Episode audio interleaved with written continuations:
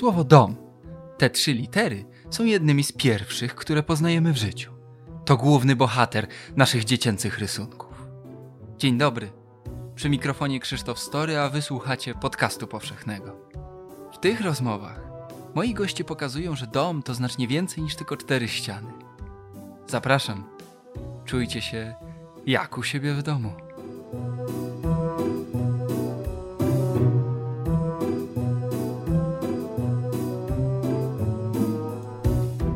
W tym odcinku domu znów wybierzemy się w podróż. Zobaczymy, jak ten dom wygląda w najbardziej surowym i wymagającym klimacie na Ziemi. Zobaczymy, jak wygląda życie na polarnej stacji badawczej na Spitsbergenie. Moim gościem jest dzisiaj Kacper Wojtysiak, oceanograf, geolog, geofizyk, uczestnik wielu ekspedycji na Spitsbergen. Dzień dobry. Dzień dobry wszystkim. Kacper, ile czasu spędziłeś łącznie na Hornsundzie? Bo to jest taki łatwy miernik tego, jak bardzo wsiąknąłeś w ten polarny klimat. Ciężko to policzyć, bo to jest kilka wyjazdów. Razem łącznie to będzie, myślę, że około roku. Około roku spędzonego w fiordzie Hornsund na południowej części Spitsbergenu w archipelagu Svalbard. Tak, myślę, że coś koło tego. Tam znajduje się polska stacja polarna imienia Stanisława Sieleckiego, założona w 1957 roku. Stacja, która przez bardzo długi okres czasu w bardzo trudnych warunkach jest dla Was domem. A dom jest też słowem kluczem tego podcastu.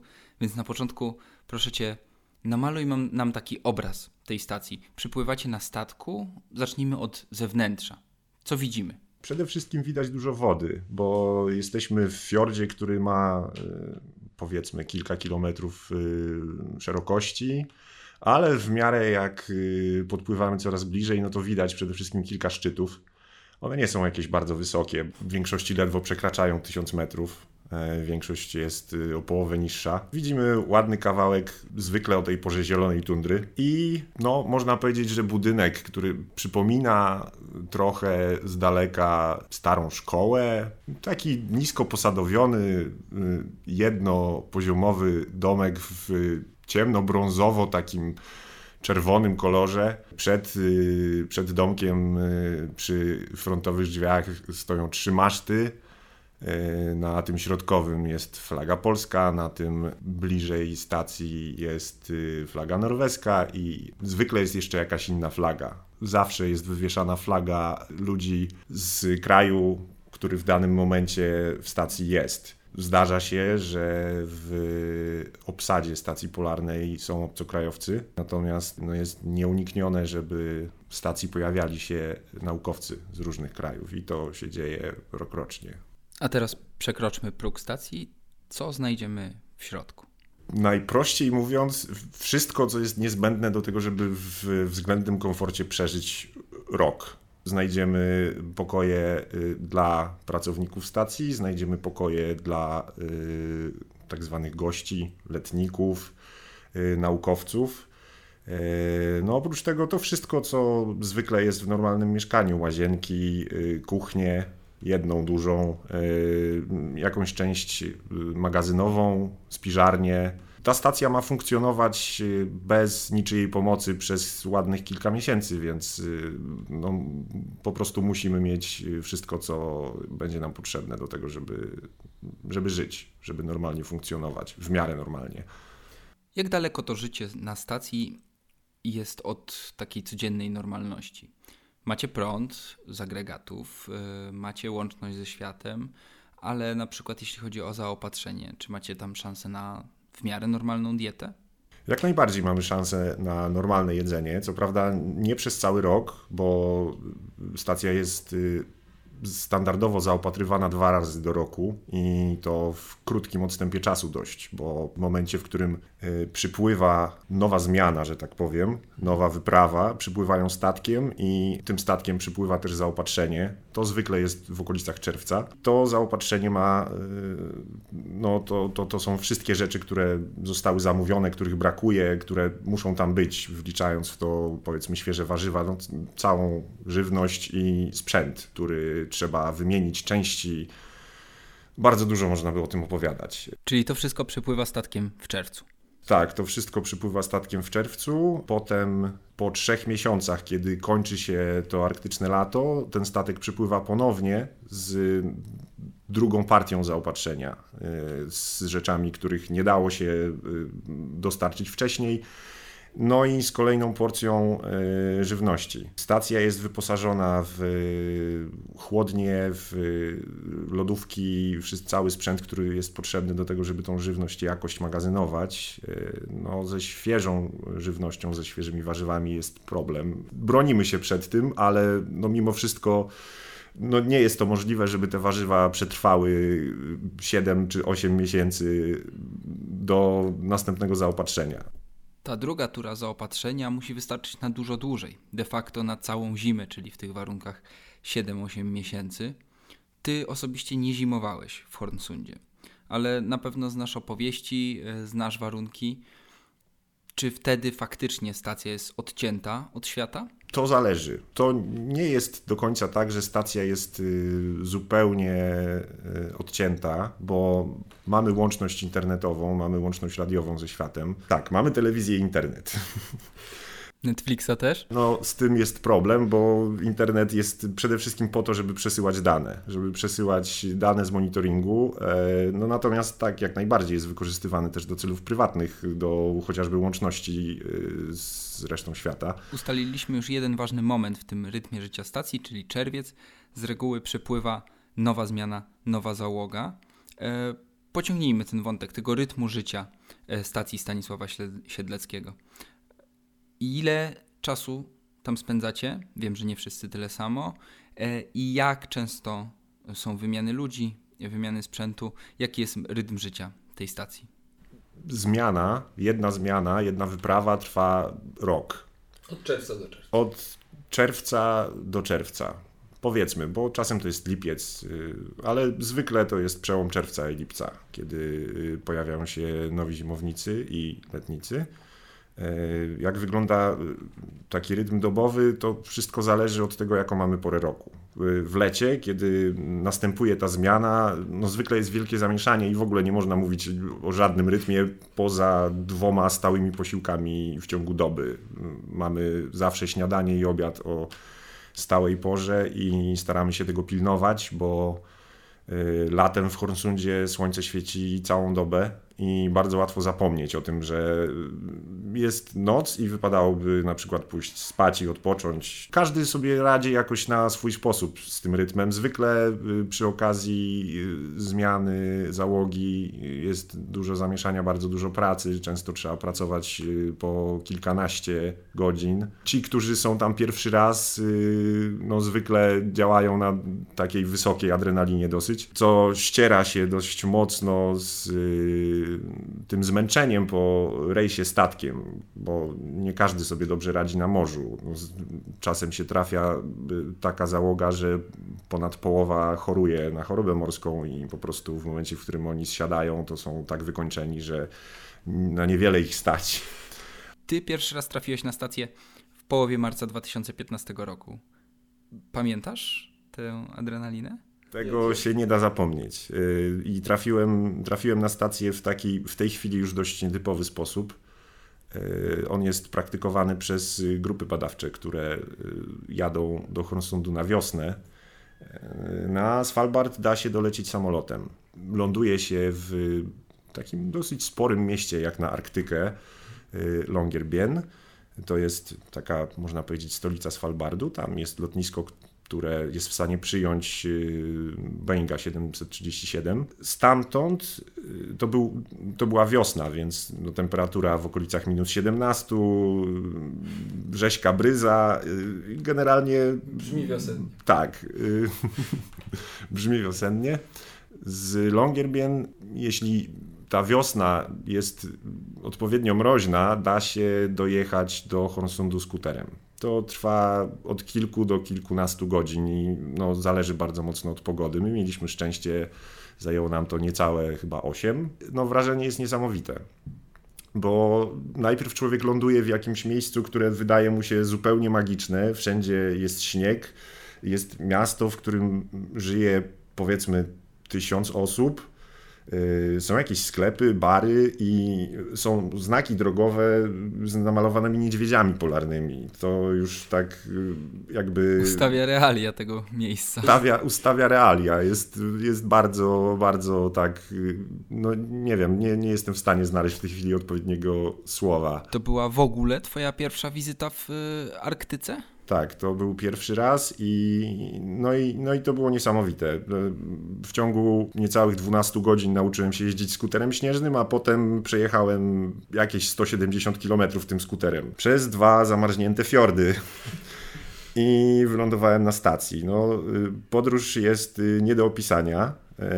Nie, nie, nawet nie, nie, będę próbował się podjąć tego. No, to jest coś niesamowitego, coś, co po prostu trzeba przeżyć, trzeba poczuć to na własnej skórze. Ja próbowałem opowiadać. Y, próbowałem jakby przekazać y, innym ludziom, którzy nigdy tam nie byli, jakie to jest uczucie, ale y, no nie wiem, czy mi się to udało. Nawet zdjęcia rzadko pomagają. No po prostu trzeba to zrobić.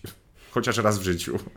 Chciałem tylko zauważyć, że nawet w momencie, w którym to nagrywamy, Kacper ma na sobie koszulkę z tym znakiem e, drogowym. Trójkąt ostrzegawczy, tylko z czarnym tłem i sylwetką białą niedźwiedzia polarnego. Zapytam cię o samo przyjęcie na stacji, bo przecież nie przyjeżdżasz tam jako osoba indywidualna, nie przyjeżdżasz tam nawet jako turysta, który może swobodnie decydować o tym, co chce robić. Przyjeżdżasz tam jako część zespołu, który ma do wykonania konkretne bardzo zadania. Tak. Tak, natomiast powitanie było bardzo ciepłe. Wcale się nie dziwię, bo ta pierwsza wiosenna ekipa naukowców, którzy przyjeżdżają do stacji, to często są pierwsi ludzie od Bożego Narodzenia, których y, ci ludzie z tej stacji widzieli w ogóle na własne oczy. Y, nam zdarza się co roku, że na stację w czasie świąt Bożego Narodzenia przylatuje helikopter z Longyearbyen i przywozi między innymi księdza Svalbard jest administrowany przez Norwegię. Prawo norweskie stanowi o tym, że każdy rezydent ma prawo między innymi do posługi kapłańskiej. W związku z czym ten ksiądz y, musi tam zostać przetransportowany. I to się zdarza we wszystkie święta kościelne. Podcast powszechny. Weź, słuchaj przywitali mnie jak swojego. Zresztą to jakby jest, to jest jakby stały element tej, y, tego środowiska. Ludzie y, rzadko witają się przez podanie ręki, najczęściej się po prostu przytulają. Y, no ta, tak to wygląda. Siedliśmy ze skuterów, wszyscy się ucieszyli, że nas widzą, zaprosili nas do mesy, dostaliśmy herbatę, a 10 minut później wszyscy wybiegliśmy na zewnątrz, bo akurat pojawiła się zorza na niebie. E, więc to było dość intensywne, ale no, wspominam to bardzo, bardzo ciepło, mimo że było jakieś minus 15 stopni i troszkę wiało. Przytulenia i mocno zżyte ze sobą społeczności są teraz towarem deficytowym. Powiedz mi, ile ludzi żyje na stacji? Ja wiem, że to się bardzo mocno zmienia wraz z porą roku, no bo latem jest dużo więcej naukowców, dużo więcej zespołów, ale też normalnie do fiordów pływają turyści. Stacja jest w stanie przyjąć maksymalnie 40 osób. Nie liczyłem tego nigdy dokładnie, ale mniej więcej tyle. Z czego y, pracownicy to jest około 15-16, wszystko zależy od tego, jak została y, skompletowana drużyna. Natomiast reszta to są naukowcy. W stacji nie, nie można tak po prostu zanocować. To jest tak naprawdę urządzenie badawcze pewnego rodzaju, które y, jest finansowane za pieniądze państwowe i ono ma służyć konkretnym celom. Ono ma służyć y, badaniom i monitoringowi, y, zbieraniu danych, gromadzeniu danych środowiskowych. Stacja na Spitsbergenie jest obsadzona cały rok od 1978. Prowadzone są tam całoroczne badania. Zgodnie z tym, co mówiłeś, jest tam wyraźny podział na załogę stacji, która się nią opiekuje na bieżąco, i dodatkowe zespoły naukowe, które przyjeżdżają najczęściej latem prowadzić swoje własne badania. I w tej roli ty trafiłeś tam po raz pierwszy. Po raz pierwszy trafiłem tam właśnie w roli, yy, w roli naukowca. Ile tam spędziłeś? Niedużo. Na samej stacji spędziłem około trzech tygodni. Zaraz po powrocie, no nie tak zaraz, minęło parę miesięcy, bo moja druga wizyta na stacji y, była w lipcu tego samego roku. Ciągnęło cię. Pierwszy raz będąc w Horsundzie zobaczyłem jak tam wygląda wiosna, natomiast jak byłem tam drugi raz to zobaczyłem jak wygląda lato. To są dwie naprawdę diametralnie różne pory roku, mimo że dla ludzi żyjących w Polsce, no, to są jednak dwie pory roku, które są blisko siebie. No, w wysokiej Arktyce to wygląda zupełnie inaczej, bo wiosna wygląda jak taka zdrowa zima, którą już pewnie niewielu Polaków pamięta.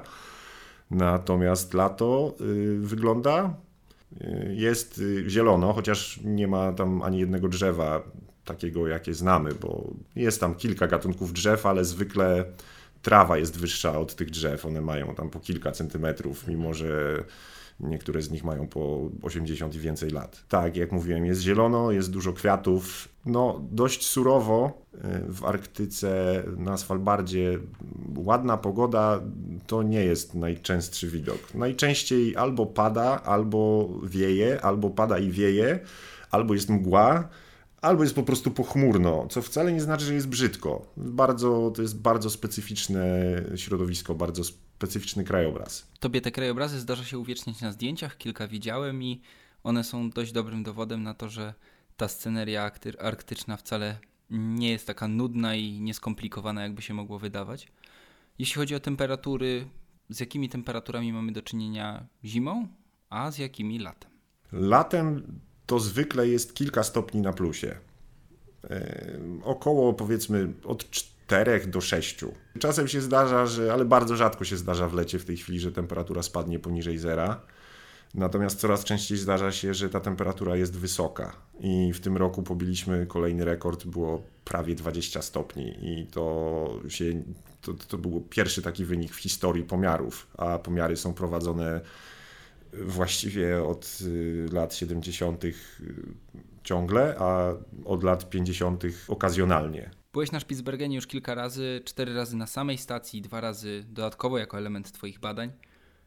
Jak widać i czy widać w Arktyce wpływ zmian klimatycznych na to, co się tam dookoła Was dzieje? Widać, że robi się coraz cieplej. Arktyka to jest y, bardzo szczególne miejsce, bo tam widać to dużo wyraźniej niż gdzie indziej na świecie. Przede wszystkim chodzi o to, że y, to jest y, to miejsce, gdzie ta temperatura bardzo często oscyluje w okolicach zera, a fizyki nie da się oszukać.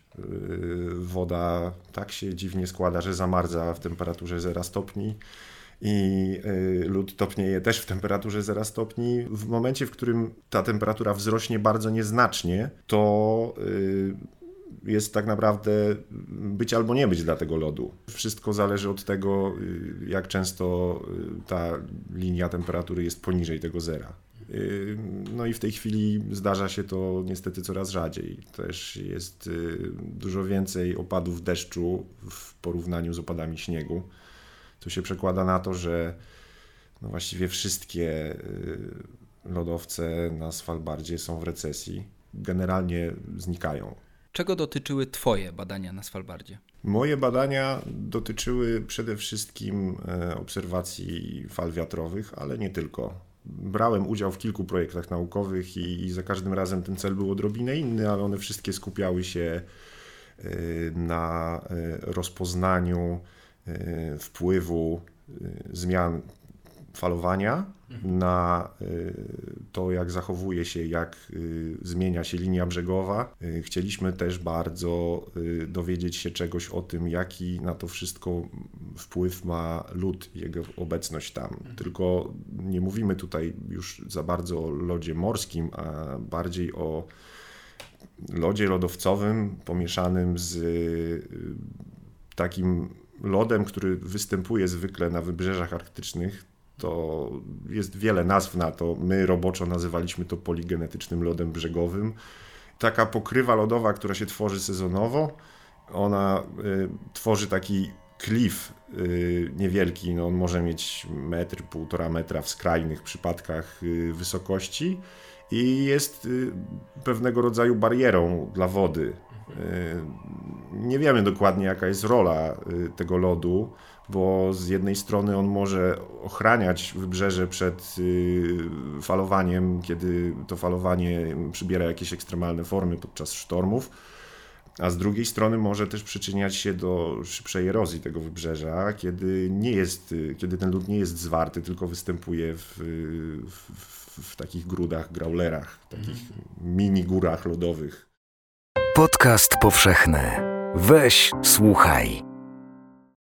To są interdyscyplinarne badania i, i, i zawsze staraliśmy się y, jakby spojrzeć na problem z wielu różnych kątów. Podczas mojej pierwszej wizyty na Svalbardzie y, skupiliśmy się na założeniu systemu monitoringu fotograficznego dla y, okolicy. Tej zatoki, przy której jest stacja i tego lodowca, który jest najbliżej Założyliśmy kilka e, aparatów fotograficznych, które e, robią po prostu co jakiś czas. Wtedy to było co godzinę, w tej chwili robią zdjęcia co 15 minut jakiemuś wybranemu fragmentowi wybrzeża bądź lodowca. Używamy bardzo dużej ilości najróżniejszego sprzętu akurat moja rola polegała na tym, żeby używać głównie sprzętu naukowego, którego używa się na morzu. E, to są różnego rodzaju profilery osadów, y, przepływomierze prądowe, sonary. Ile trwał Twój najdłuższy pobyt na stacji? Około 4,5 miesiąca. Jako pracownik stacji, jako oceanograf. No tak nie można o mnie powiedzieć, że jestem zimownikiem, bo nie przezimowałem, ale ciężko też było nazwać mnie letnikiem, bo po prostu byłem tam dłużej. Nie spędziłeś tam całej zimy, ale miałeś okazję zakosztować tego życia stacji, kiedy ona trochę pustoszeje, kiedy kończy się ten letni sezon dobrej pogody. I jak wtedy wygląda życie w tym, w tym arktycznym domu?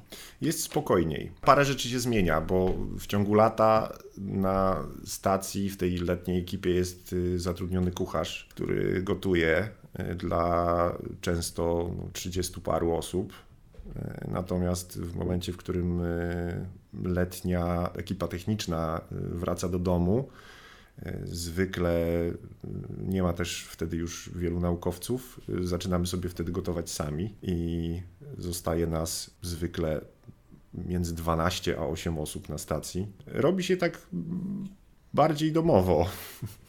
Jest też inna pogoda, jeszcze, jeszcze jest jasno, chociaż dzień jest już coraz krótszy, ale też pojawiają się jakieś przymrozki, czasem spadnie śnieg, ale zwykle na krótko. To tempo zwalnia, wtedy zwykle zaczynamy zajmować się tymi rzeczami, na które nie było czasów podczas tego szalonego lata. Możemy mieć nieco inną wizję tego, jak wygląda szalone lato, ale mówiłeś od 8 do 12 osób. Każdy jest tam po coś. Jakie to są funkcje? Kto jest potrzebny, żeby ta stacja funkcjonowała, działała? Bez kogo nie daje rady funkcjonować? To jest dobre pytanie, bo y, to jest zespół. No w momencie, w którym kogoś zabraknie, no automatycznie robi się trochę trudniej. Ta drużyna ma współpracować przede wszystkim. Oni muszą sobie radzić z problemami, które nieuchronne są po prostu w, w tych okolicznościach. Jest y, stanowisko mechanika. To jest bardzo ważny człowiek, który zapewnia stacji prąd, bo cały prąd mamy z agregatów. Te agregaty muszą działać. One muszą być y, zawsze w dobrym stanie, zawsze musi być y, jakaś y, możliwość planu B w momencie, w którym coś pójdzie nie tak. Mechanik oprócz opieki nad agregatami też zajmuje się naprawą całego sprzętu, który tam jest. To znaczy no, skutery śnieżne, łodzie, e, ale nie tylko, też drobniejsze rzeczy. Części obowiązków mechanika przejmuje konserwator, który zajmuje się naprawami elektrycznymi, stolarką, y, wymianą jakichś tam y, części stacji. Są też meteorologowie. W stacji Siedleckiego bardzo duży nacisk jest położony na obserwacje meteorologiczne. Zwykle na wyprawie jest trójka meteorologów, którzy pracują e, zmianowo i e, zawsze jakiś meteorolog jest na dyżurze. Oni mm, składają e, specjalne depesze do norweskiego Instytutu Meteorologii co 4 godziny. Jeszcze jakieś stanowiska pracy? Mogę powiedzieć o sobie. Ja byłem na stacji oceanografem, czyli w tej rozszerzonej wersji obserwatorem środowiska abiotycznego morskiego. I moim zadaniem jest, y, było y, przede wszystkim y, zbieranie informacji na temat wody w fiordzie. To znaczy, no, głównie chodziło o pomiary temperatury zasolenia i ilości zawiesiny w kolumnie wody na potrzeby y, dalszych badań. Możecie tam pozyskać dużo materiału do badań, który może zostać potem wykorzystany już nawet przez osoby nie będące fizycznie w Hornsundzie. Tak, tak. To znaczy na stacji są laboratoria, które, y, w których można y, część tego materiału zebranego przerobić ale no, nie mamy wszystkiego, więc y, jakaś y, bardziej sensowna analiza sedymentologiczna no, musi odbyć się w Polsce i te próbki muszą być przetransportowane do kraju w jakiś sposób. Kiedy zapytałem Cię o to przejście z tego letniego szaleństwa do, do zimowego trybu życia stacji, odpowiedziałeś, jest spokojnie i powiedziałeś to z taką bardzo dużą radością. Czy takie zaprzyjaźnienie się ze spokojem, z takim trochę oderwaniem od świata jest cechą konieczną do tego, żeby tam sobie poradzić? Bo rozumiem, że to nie jest praca dla każdego, że nie każdy, nawet kompetentny naukowiec, jest w stanie sobie w tym środowisku poradzić. Przede wszystkim trzeba chcieć się tam znaleźć. No ale też y, jakby trzeba przemyśleć parę rzeczy, bo y, to nie jest łatwa praca zwłaszcza dla ludzi, którzy zimują. To no jest, jest w ogóle cały dział psychologii, który jest poświęcony y, funkcjonowaniu ludzi w ekstremalnych środowiskach. Kilka osób, które się tym zajmują w Polsce. Tu pozdrowienia dla y, doktora Agnieszki Skorupy, która się y, nami dzielnie opiekuje i przeprowadza rokrocznie szkolenia e, na obie nasze stacje polarne. Nie jest to proste. Wydaje się wielką przygodą, tak z wierzchu, i rzeczywiście jest nią, ale to jest też y, masa wyrzeczeń, na które nie każdy potrafi sobie pozwolić. I nie każdy w ogóle ma świadomość tego, jak bardzo pewnych rzeczy, które są tutaj, może mu brakować tam. Ty miałeś takie rzeczy, których ci szczególnie brakowało? Ja niespecjalnie przywiązuję się do rzeczy, mhm. natomiast y, przywiązuję się do ludzi i to może być istotny problem. Żaden Skype nie zastąpi normalnego, codziennego kontaktu. Żaden Messenger, żaden WhatsApp. To znaczy, no, można próbować, ale trzeba być, y, no, trzeba być bardzo, bardzo konsekwentnym i yy, nie wiem, no, nie, nie, nie mam na to recepty. Zdarzają się osoby, które jadą na stację, są przeszkolone, wydaje im się, że są przygotowane, a potem na miejscu okazuje się, że to nie jest jednak miejsce dla nich? Zdarza się tak. Co się wtedy dzieje? Bo to musi wpływać na funkcjonowanie całego zespołu. Mm, jasne. I y, no, to wszystko zależy od y, samego zespołu, od dynamiki grupy jak ta grupa jest zgrana, czy wewnątrz niej tworzą się jakieś podgrupy, między, czy między nimi są jakieś zatargi, czy oni się potrafią dogadać, czy oni potrafią sobie przy stole w mesie powiedzieć, co im nie pasuje. To są wszystko bardzo ważne rzeczy, które trzeba kontrolować. No, trzeba, być, trzeba być odpowiedzialnym i to nie zawsze jest łatwe. W życiu każdego człowieka kiedyś przychodzi jakiś kryzys a na stacji polarnej y, wszystkie emocje są spotęgowane y, tym miejscem. To, to, to, środowisko, jakby takie są moje odczucia, ale myślę, że wiele, wielu ludzi się ze mną zgodzi tutaj, że tam się przeżywa bardzo silne emocje związane z samym, samą obecnością tam, z tym, co się tam dzieje, z tym, że wszystko jest inne, że y, po prostu no, nie ma cywilizacji. Pewnych rzeczy, y, takich trywialnych, takich zwykłych, codziennych rzeczy, jak płacenie kartą w sklepie, no, zupełnie się o tym zapomina, bo co prawda na drzwiach od spiżarni jest, ktoś przykleił nalepkę z napisem Biedronka, ale y, no jakby można tam wjechać koszykiem sklepowym i wyjechać bez płacenia. No wielu ludzi wraca do kraju i łapie się na tym, że zapomnieli jak to jest. Ja na przykład po trzech miesiącach zapomniałem pinu do karty i musiałem y, przeprowadzić serię bolesnych rozmów z bankiem, żeby po prostu mi ją odblokowali każdym życiu i w każdym środowisku zdarzają się konflikty i zdarzają się kryzysy, a na, na, na stacji trzeba wyjątkowo ostrożnie i odpowiedzialnie panować nad tym. Mhm. I to nie zawsze się udaje. A jednak wracasz wciąż do tego trudnego środowiska. Na stacji na Spitsbergenie byłeś cztery razy. Teraz za kilka tygodni, jeśli sytuacja pandemiczna na to pozwoli, pojedziesz na drugą polską stację polarną imienia Henryka Arctowskiego na Szetlandach Południowych. Co jest dla Ciebie trudniejsze? Wyjazd, przygotowania do tego wyjazdu, czy właśnie powrót? Powrót do płacenia kartą, do tej całej codzienności, do tych wszystkich przedmiotów i, i, mechanizmów, które nas tutaj na co dzień otaczają? To wszystko zależy. Pakowanie nie jest aż tak bardzo trudne. Jakoś zawsze, zawsze byłem w stanie sobie z tym poradzić. Zwykle robiłem to na ostatnią chwilę i y, jakoś nigdy nie brakowało mi niczego tam.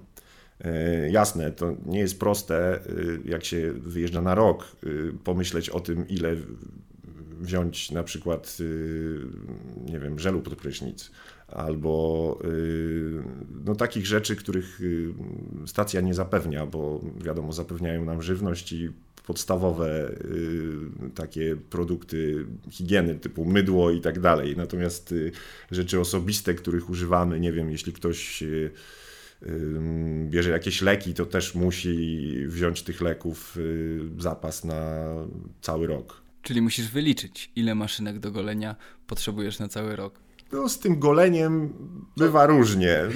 Tradycja jest taka, że zimownicy po prostu przestają się golić. Golą się po powrocie do kraju. E, no właśnie, jak z tymi powrotami? Czy to jest wyzwanie? To też y, kwestia punktu widzenia i kwestia tego, y, gdzie się wraca. No, często zdarza się taka sytuacja, że zimownicy po powrocie muszą szukać nowego mieszkania, bo wyprowadzili się ze starego i po prostu no, zwyczajnie nie opłacało im się na przykład płacić za wynajem przez okrągły rok. Ponieważ ich tam nie było. To, co mi najbardziej przeszkadza w, po powrocie do kraju, to jest temperatura. Ja jestem przyzwyczajony do tych kilku stopni i jestem przyzwyczajony do ubierania się, bo tak Norwegowie, ale pewnie nie tylko mówią, że nie ma złej pogody, są tylko po prostu złe ciuchy. O ile niska temperatura, y, no można ją skompensować ubraniami Zawsze, bo nawet na Antarktydzie czy na y, Grenlandii w temperaturach minus 40, minus 50 stopni można się ubrać tak, żeby było ciepło względnie. To y, jak temperatury przekraczają 28-30, no w pewnym momencie na człowieku zostaje już tylko skóra, której no nie da się zdjąć y, i trzeba sobie radzić jakoś inaczej. Ja jestem do tego nieprzystosowany po prostu.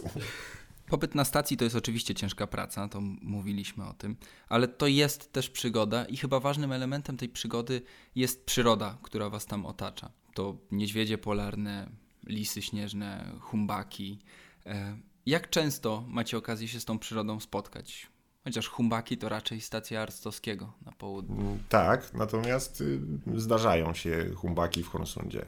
E, ja widziałem humbaka w Hornsundzie dwa razy jeśli chodzi o w ogóle Svalbard, to tam jest dość mało zwierząt lądowych. Są tylko dwa gatunki ssaków lądowych. Są lisy polarne i są renifery svalbardzkie, które troszeczkę się różnią od tych y, syberyjskich albo kanadyjskich. Są bardziej krępe, trochę mniejsze, śmieszniejsze w mojej opinii. No i są niedźwiedzie polarne. Tak, one tam zdecydowanie rządzą całą wyspą i no, my musimy się do nich podporządkować bardziej niż one do nas. W ostatnich latach jest ich trochę mniej, natomiast jest, y, no nie można tu mówić o jakimś statystycznym trendzie, ale y, no w ostatnim czasie zdarza się więcej wypadków z udziałem niedźwiedzi. To znaczy te niedźwiedzie po prostu częściej przychodzą do ludzi, bo zwyczajnie są głodne. Jest mniej lodu, to konsekwencja jest taka, że jest mniej fok, mniej, mniej tego naturalnego środowiska, w którym niedźwiedź poluje. Jakoś sobie one muszą radzić. Jak często załoga stacji musi się podporządkowywać niedźwiedziom? One chodzą własnymi drogami, ale czasem się zdarza, że y, no, bardzo chcą jakby dostać się do stacji z jakiegoś powodu, najczęściej po prostu z ciekawości albo z głodu. W zeszłym roku był taki przypadek, że niedźwiedź okupował budynek stacji dość długo. To zdestabilizowało pracę zimownikom i był bardzo, bardzo zdeterminowany. Nie dało się go odgonić ani hałasem, ani niczym innym. My możemy się bronić przed niedźwiedziami tylko w ostateczności, bo prawo norweskie jest bardzo, bardzo restrykcyjne, e, jeśli chodzi o użycie broni palnej przeciwko niedźwiedziowi. Ono może nastąpić tylko wtedy, kiedy ratuje się życie człowieka i na to są bardzo konkretne przepisy, których trzeba przestrzegać. Czy ja dobrze pamiętam, że macie tam w cudzysłowie zaprzyjaźnionego y, lisa polarnego? No jest tych lisów polarnych bardzo dużo. Część z nich kręci się y, wokół stacji. Y, ja nie jestem specjalistą od lisów polarnych, ale jak się odpowiednio długo przebywa w ich towarzystwie, to można, człowiek zaczyna je rozróżniać. E, natomiast jest, jest jeden lis polarny, który e, jest bardzo charakterystyczny, bo z jakiegoś powodu e, ma tylko jedno oko, drugie stracił pewnie w jakiejś tam walce. Moja wyprawa mówiła na niego pirat i, i no, ewidentnie wyróżniał się. Często wpadają. To jest teren Parku Narodowego i nie możemy karmić zwierząt. Natomiast one są oportunistami, korzystają z każdej okazji, żeby coś podwędzić. Każda, każdy kawałek jedzenia jest dla nich na, na, na wagę złota. Podcast powszechny. Weź, słuchaj. Jaką drogę musi przejść człowiek, żeby znaleźć się na stacji jako część jej załogi? Przede wszystkim trzeba się zgłosić. To jest, y, to jest tak naprawdę najważniejsza rzecz. Nie ma nadmiaru on, znaczy chętnych bywa całkiem sporo. To zależy ci od roku. Czasem jest 200-300 y, osób, czasem jest 1000. Wszystko zależy. To jest y, pierwsza rzecz, którą trzeba zrobić, żeby w ogóle zacząć od czegoś. To po prostu trzeba złożyć CV. E, następnie no, trzeba coś po prostu sobą reprezentować. To znaczy, no, potrzebny jest jakiś tam konkretny zestaw, zestaw umiejętności.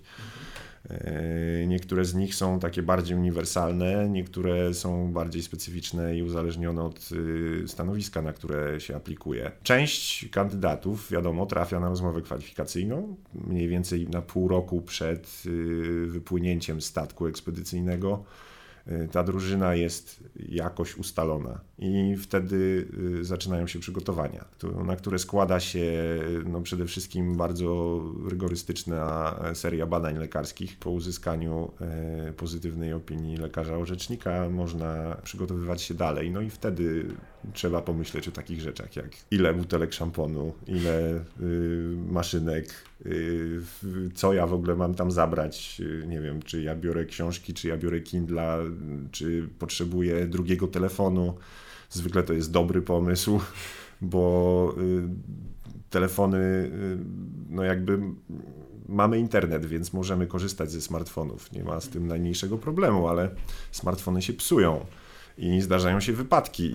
Takie drobne wypadki, jak na przykład rozbity ekran, który robi ze smartfona cegłę i już nie można na przykład zrobić przelewu. Czy ty mówisz teraz z własnego doświadczenia? Tak, mówię ze swojego doświadczenia. Zdarzyło mi się złamać telefon podczas pracy na wodzie i przez y, półtora miesiąca nie byłem w stanie wykonać żadnej operacji bankowej i musiałem poczekać, aż koledzy dowiozą mi nowy wyświetlacz. Przed wyjazdem odbywacie też serię szkoleń. To też jest y, dosyć długa seria zwykle takie zgrupowanie trwa y, około tygodnia. I na tym zgrupowaniu przede wszystkim y, uczymy się wszystkich tych umiejętności, które nam tam zapewnią bezpieczeństwo czyli y, uczymy się obsługiwać broń palną, to jest y, nieodzowne. Y, uczymy się indywidualnych technik ratunkowych, musimy przejść kurs i otrzymać certyfikat ITR. Znaczy przechodzimy szkolenie BHP przeciwpożarowe, przechodzimy szkolenie psychologiczne no, które jest związane z tym, jak się na przykład bronić przed tą y, jesienno-zimową depresją, brakiem słońca, przez brakiem zupełnie jakiegokolwiek naturalnego światła przez dwa miesiące. Ile jest kobiet, a ile mężczyzn y, w załodze stacji i czy to jakoś wpływa na funkcjonowanie takiej wyprawy? Nie pamiętam czasów, y, kiedy y, do Horsundu y, nie jeździły w ogóle drużyny mieszane. Kiedyś tak było, ale na szczęście to się zmieniło i w tej chwili ten podział w dalszym ciągu jakby nie jest nie jest parytetowy. Kompletowanie takiej drużyny to zawsze są jakieś takie psychologiczno-umiejętnościowo, tam soft, hard skillowo puzzle, mhm tym się zajmuje kierownik wyprawy, który jest wybierany jako pierwszy i on musi sobie dobrać tą drużynę tak, żeby ona działała, przynajmniej na tyle, na ile on tych ludzi jest w stanie poznać y, z tych dokumentów, które oni mu wysyłają.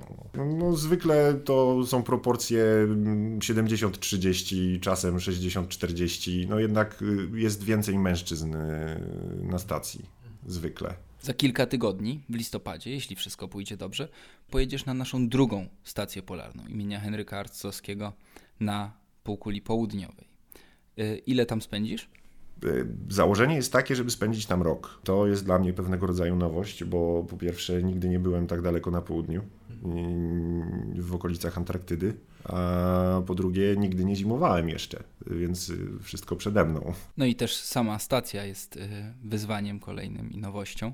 Czy oceniłbyś, że stacja y, Arcowskiego jest trudniejsza od tej na północnej półkuli? Pod pewnymi względami tak.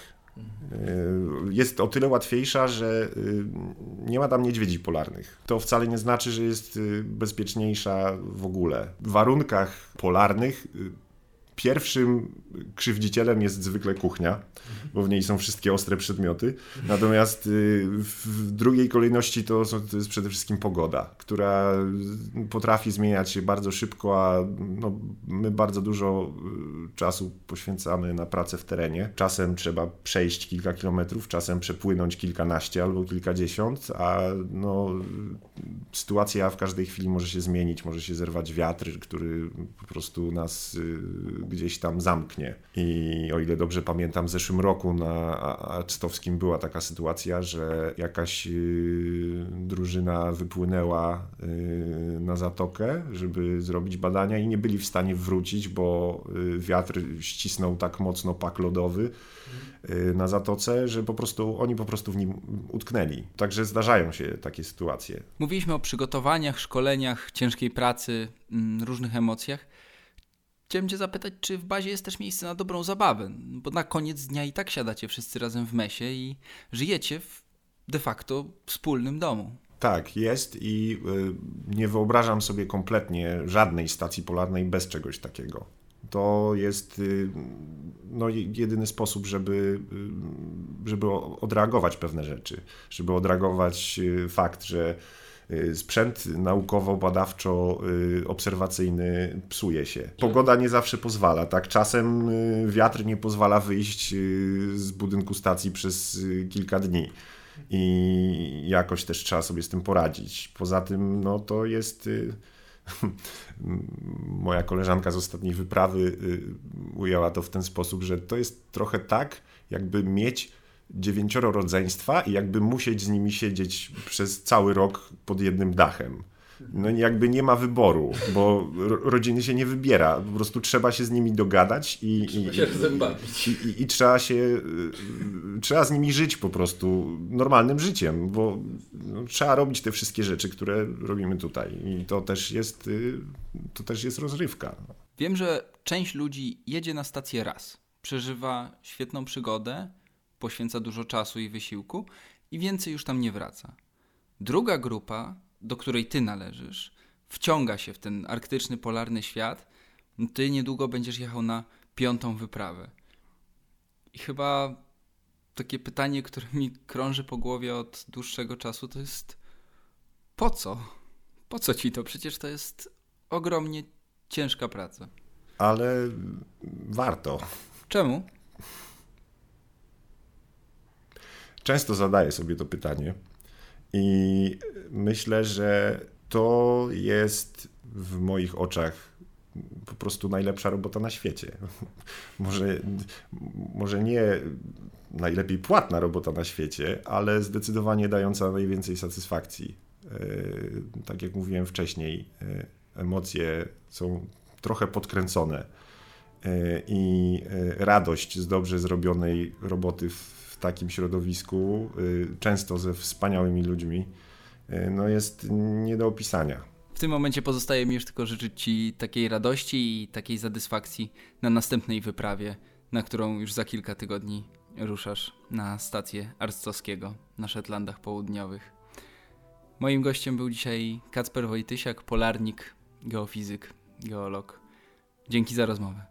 Dzięki wielkie. To była kolejna odsłona podcastu powszechnego. Ja nazywam się Krzysztof Story i dziękuję Ci za to spotkanie. Do usłyszenia. Jeśli słuchają nas Państwo w Spotify albo w Apple Podcasts, zasubskrybujcie nasz kanał. Jesteśmy też w Google Podcasts i w aplikacji Lekton oraz na www.tygodnikpowszechny.pl/podcast. Towarzyszyła nam dzisiaj muzyka Aleksandra Nakarady. Utwór Foam Rubber pochodzi z serwisu Film Music.io.